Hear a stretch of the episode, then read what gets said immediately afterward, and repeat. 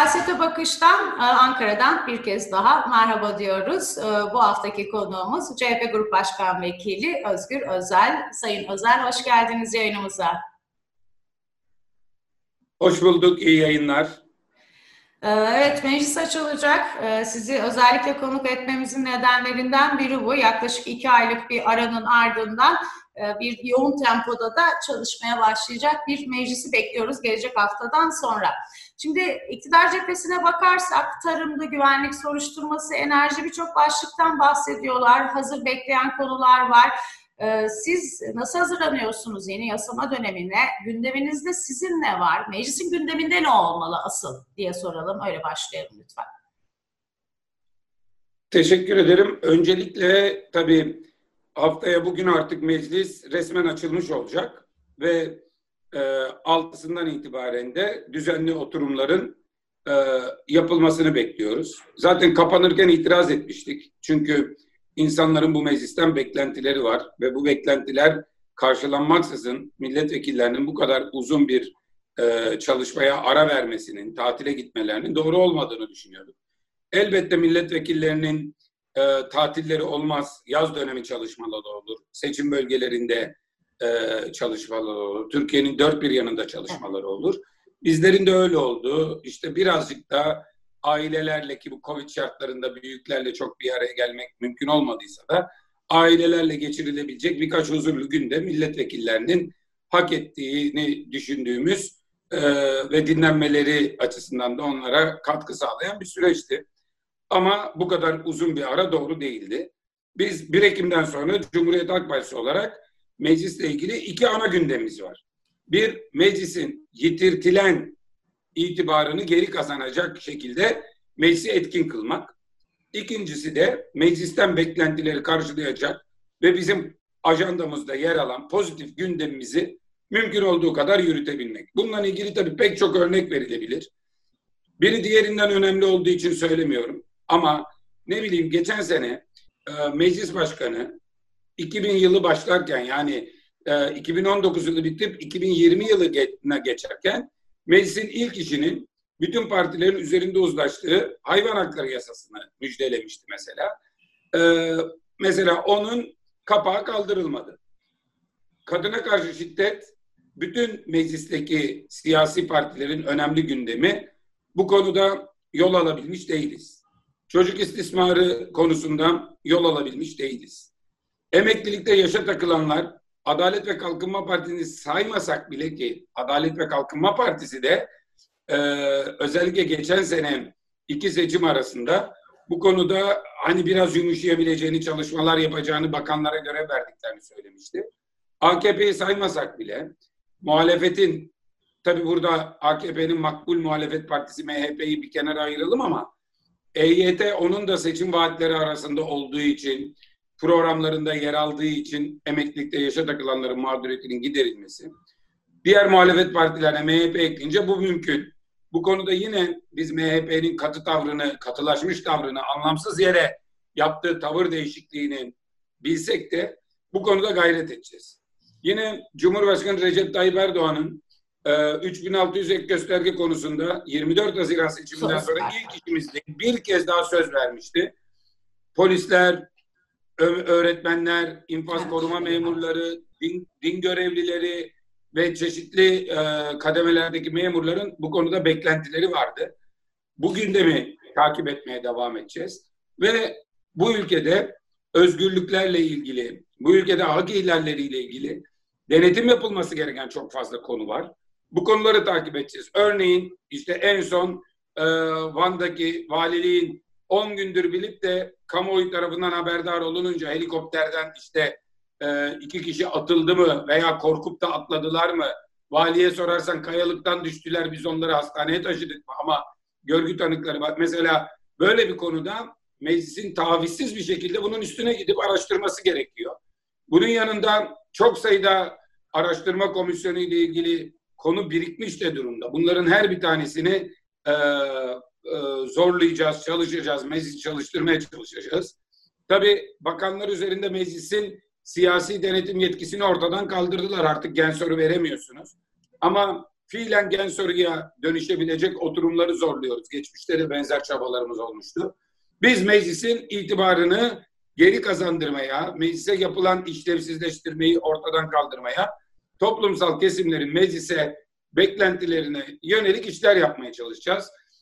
Ayrıca bu pandemi süreci hem sağlık ayağı kötü gidiyor artık e, hem de ekonomik ayağı çok kötü. E, esnafların çok ciddi mağduriyetleri ve beklentileri var. Çiftçilerin çok ciddi mağduriyetleri var, beklentileri var. Bu konularda atılacak çok adım var.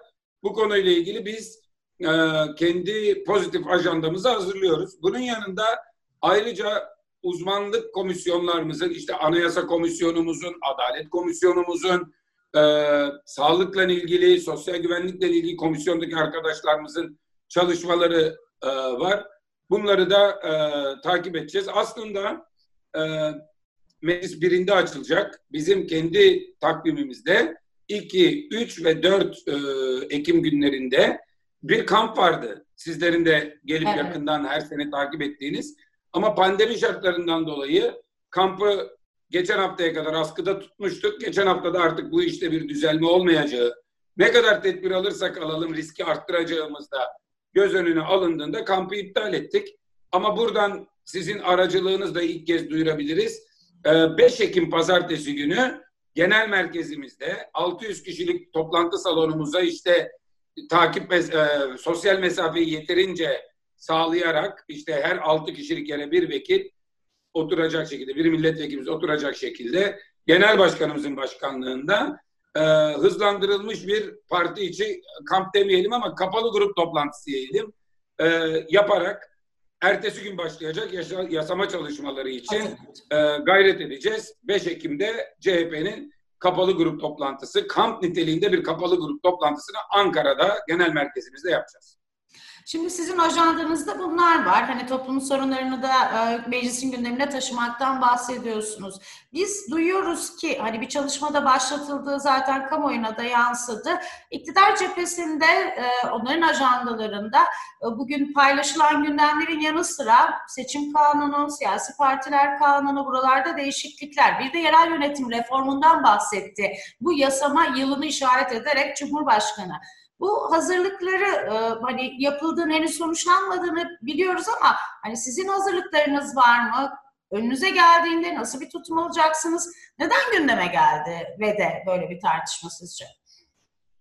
Seçim ve hukuk işlerinden sorumlu genel başkan yardımcılığımız o konuda bir çalışma yapıyor. Biz de parti grubu olarak hem duyumları değerlendiriyoruz hem kendimiz bütün ihtimalleri değerlendiriyoruz.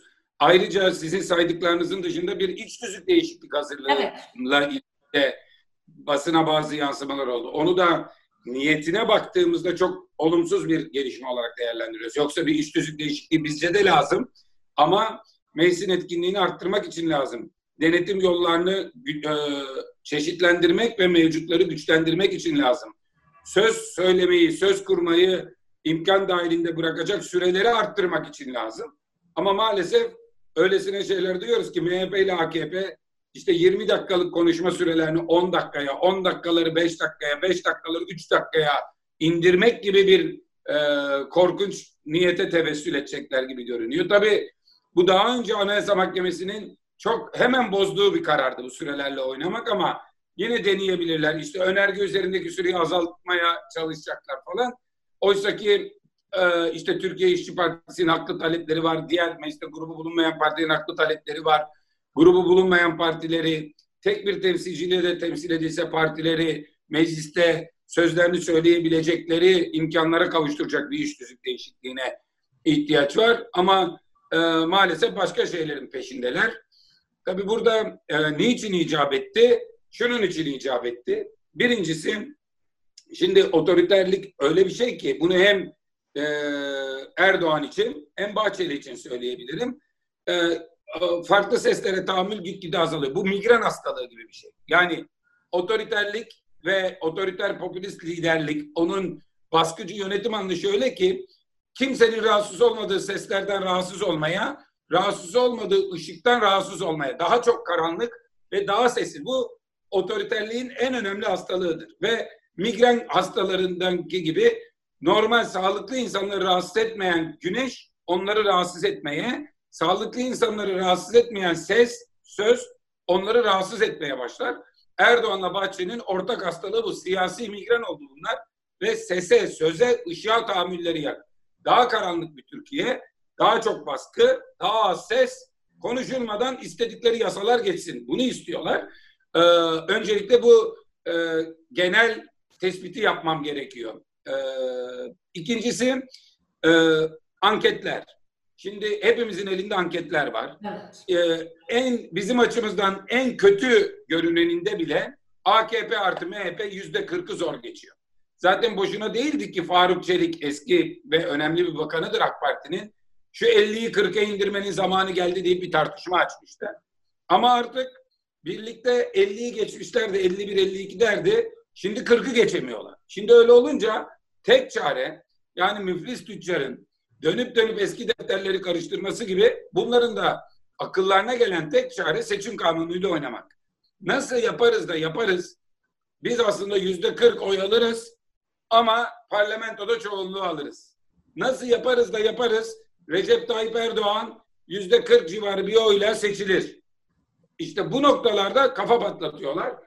Tabii Recep Tayyip Erdoğan için anayasa değişikliği gerekiyor. Onun için de ön şartımız ön şartımız demokratik parlamenter güçlendirilmiş demokratik parlamenter sistem. Yani onun dışında bizim kapımızı çaldıklarında bu 50'yi 40 yapalım, 35 yapalım buna yokuz. Ama derlerse ki bu konuda Meral Hanım'ın da ve Meral Hanım'ın grup başkan vekillerinde benzer ifadeleri var. HDP'nin de benzer bir yaklaşımını görüyoruz.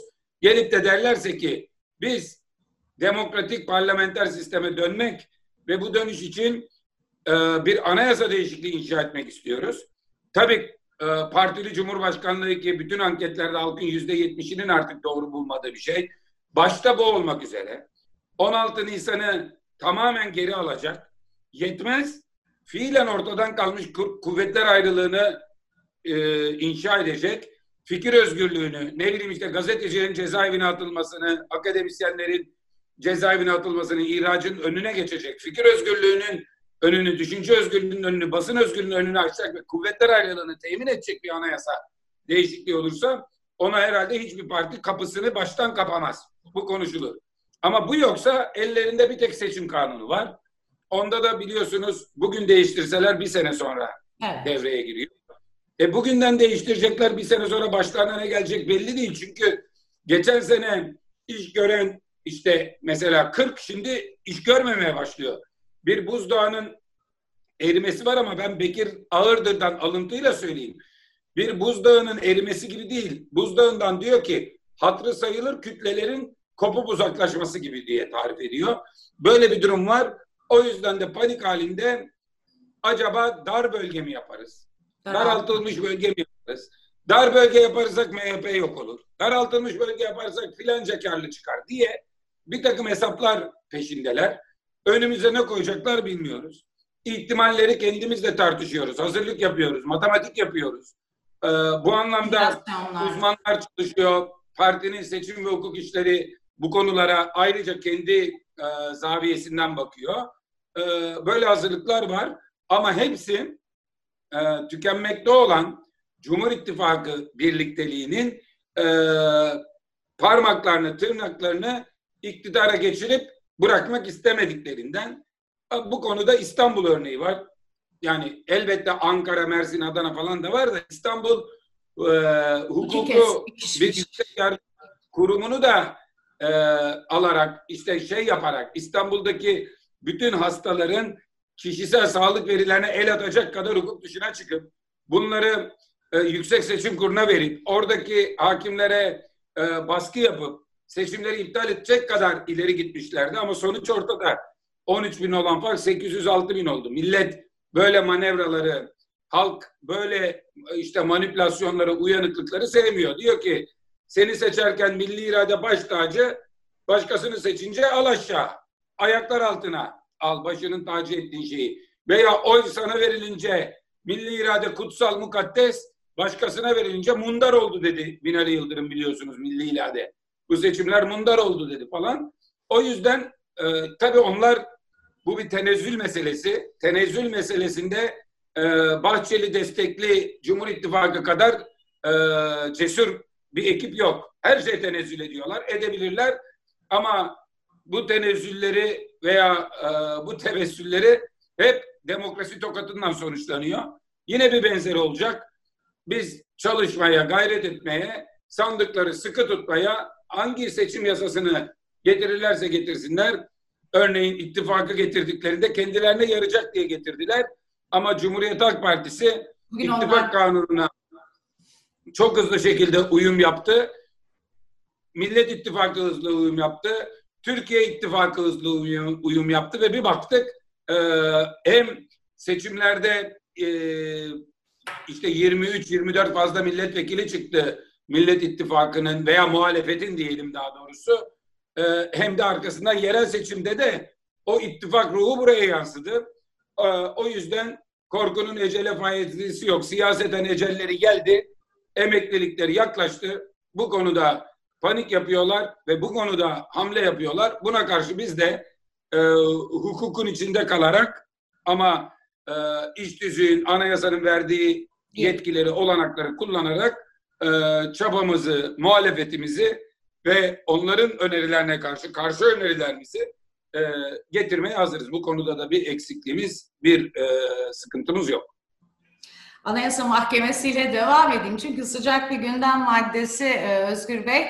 Ee, şimdi İçişleri Bakanı e, Anayasa Mahkemesi'nin verdiği iki karar üzerinden biri güvenlik soruşturması ki meclis açılınca önümüze gelecek öyle görünüyor. Yeni bir teklif geldi. Diğeri de karayollarında işte eylemle ilgili. İki özgürlükçü karar ama e, bakan onun karşısına terörle mücadeleyi ve güvenlik sorunlarını koydu. Öyle bir gerilim en son açıklamasında FETÖ iması var Anayasa Mahkemesi Başkanı'na karşı. Şimdi bu tartışma e, neden yaşanıyor sizce? E, neden e, bakan e, Anayasa Mahkemesi Başkanı hedef alıyor? Yani böyle yorumlarında çok da açık ve büyüterek de devam ettiriyorlar tartışmayı. Ne oluyor sizce? Bu Süleyman Soylu'nun demokrasiden nasip almamışlığını gösteriyor bu. Başka bir şeyi göstermiyor. Ha Anayasa Mahkemesi Başkanı Zühtü Aslan'a FETÖ'cü yakıştırması. Vallahi otursunlar aile arasında konuşsunlar. Bu ana bir öncekine de FETÖ'cü yakıştırması yapıyorlardı. Bir önceki başkan da şu anda hakkında bir soruşturma falan yok. O Abdullah Gül dönemi diye. E bu Recep Tayyip Erdoğan tarafından atanmış. Bu Recep Tayyip Erdoğan'ın döneminde yemin etmiş. Birçok kararıyla da örneğin OHAL KYK'larında siz içine ne yazarsanız yazın ben OHAL KYK'sını açıp içine bakmam değil. AK Parti'ye referandum sürecinde en büyük sopayı vermiş. Hem muhalifleri sindirmek için hem hukuku çiğnemek için bir mahkeme. Biz de kararlarını eleştiriyoruz. Ama asla olmamalıdır diyemeyiz. Bu hukuktan ama daha demokratik oluşmalıdır. Daha bağımsız olmalıdır. Bunları söylemek lazım. Evet. Ama bu anayasa mahkemesinden bile şikayetçi olup ilk fırsat akla ilk gelen FETÖ'cü suçlaması bu Süleyman Soylu'nun çapını gösterir. Çapını. Süleyman Soylu ben size burada bir şey daha söyleyeyim. Buyurun. Süleyman Soylu Türk e, Türkiye'de FETÖ'den ihraç edilmiş ilk sivildir. Bakın FETÖ'den ihraç edilmiş askerler vardır. Nerede vardır? Bundan önce Fethullahçı terör örgütüne mensup diye AK Parti iktidarları öncesinde tespit edilen bazı Fethullahçılar ordudan atılmıştır. Ama 12 Eylül 2010 referandumu Demokrat Parti karar almış. Referandumda hayır diyecek.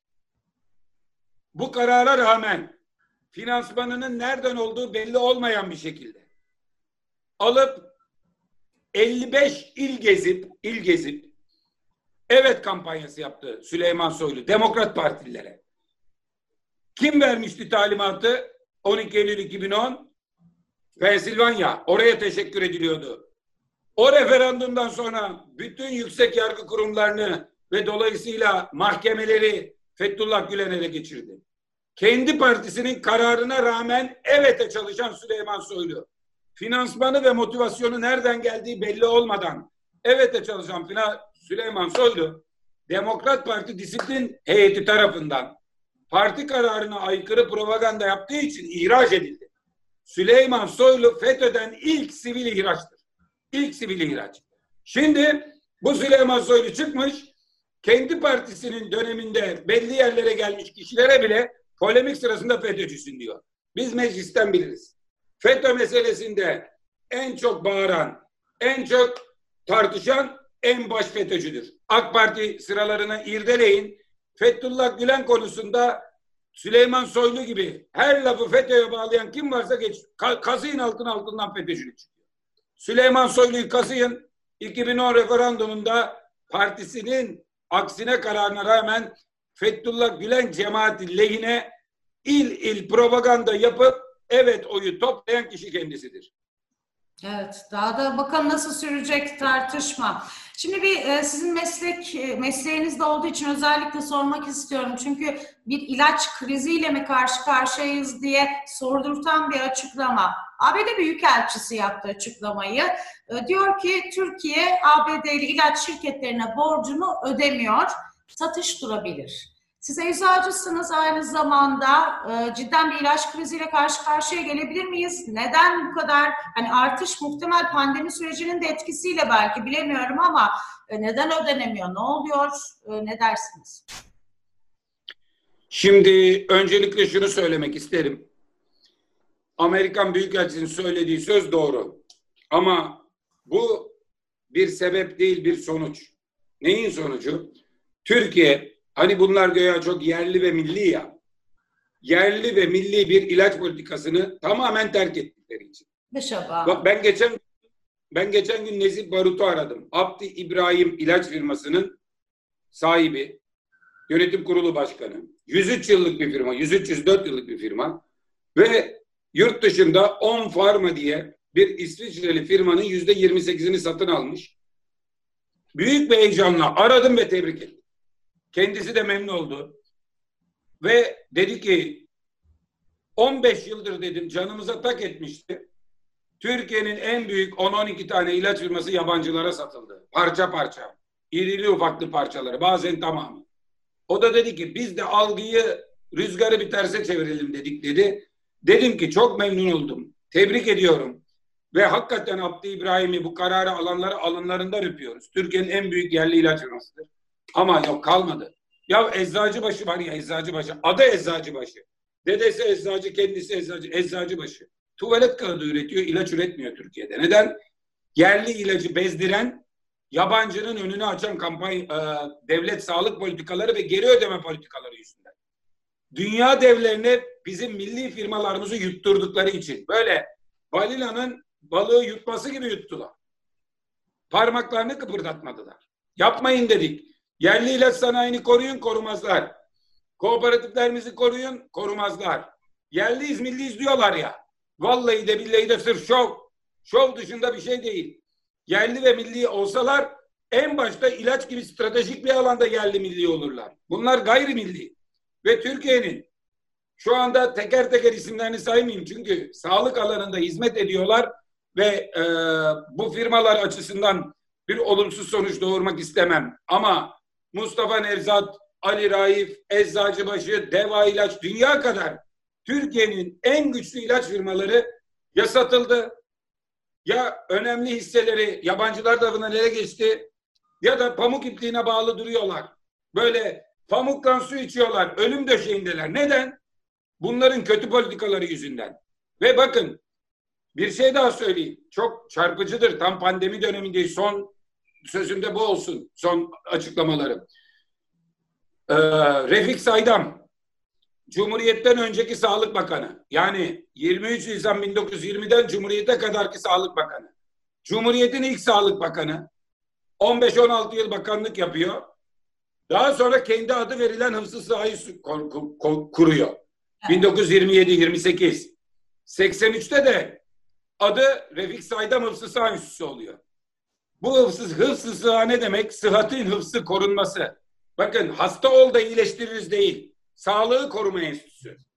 Ve 28'de kurulmuş 32-33 ilk verem aşısı. Devamında tifo, tifüs, çiçek falan filan derken geliyor geliyor geliyor en son AIDS'e karşı bile bir laboratuvar olarak akredite ediliyor. Adalet ve Kalkınma Partisi kapattı burayı. Bugün aşı tartışmaları var ya. Türkiye'ye bir buçuk milyon doz grip aşısı gelecek. Buyur kime yaptırırsan yaptır. Aman diyorum ben eczacıyım eczanelere vermeyin harp çıkar. Her eczanede listeler var. Listeleri topladığınızda 20 milyon ediyor. Bir buçuk milyon gelecek. Alın en çok ihtiyacı olan hepimizin sağlığı için en doğru bir buçuk milyon kişiye vurun. Ama bugün hıfzı saha olsaydı hıfzı saha 1950'de influenza grip aşısı üretmiş.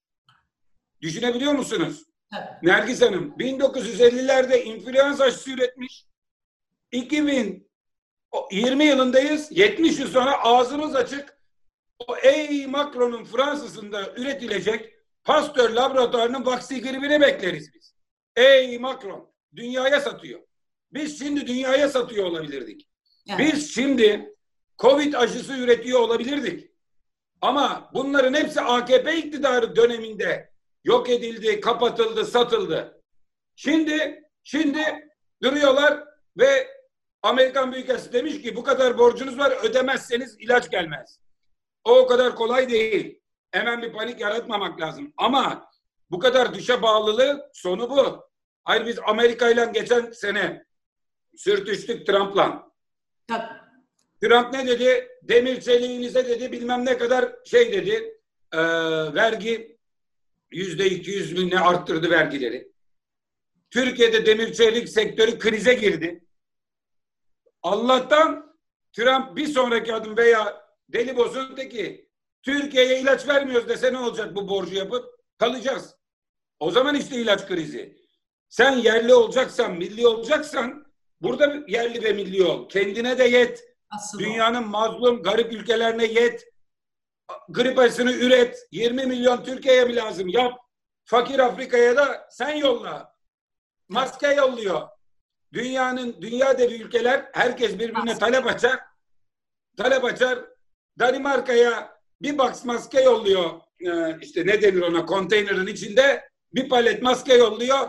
Ondan sonra ben Danimarka'ya kötü gününde maske yolladım. Kardeşim bütün dünyaya aşı yollayabilirdik biz aşı. Atatürk'ün kurdurduğu hıfzı sahayı kapatan adamlarsınız siz. Türkiye'yi ilaç konusunda tıbbi malzeme konusunda dışa bağımlı yapan Recep Tayyip Erdoğan'dır. Onun atadığı Sağlık ve Çalışma Sosyal Güvenlik Bakanlarıdır. Hepsi sorumludur. Burada da yapısal bir sorun var yani. Bir anlık çözüm e, mümkün görünmüyor. Söylediklerinizden anladım. Sayın Özel çok teşekkür ediyorum. Zamanınızı aldım. Gelecek hafta yoğun bir e, mesaiye başlayacaksınız. Kolaylıklar diliyoruz. Teşekkür ediyoruz. İyi yayınlar. Siyasete Bakış'tan Ankara'dan seslendik. Gelecek hafta tekrar buluşmak üzere. Bugünlük hoşçakalın.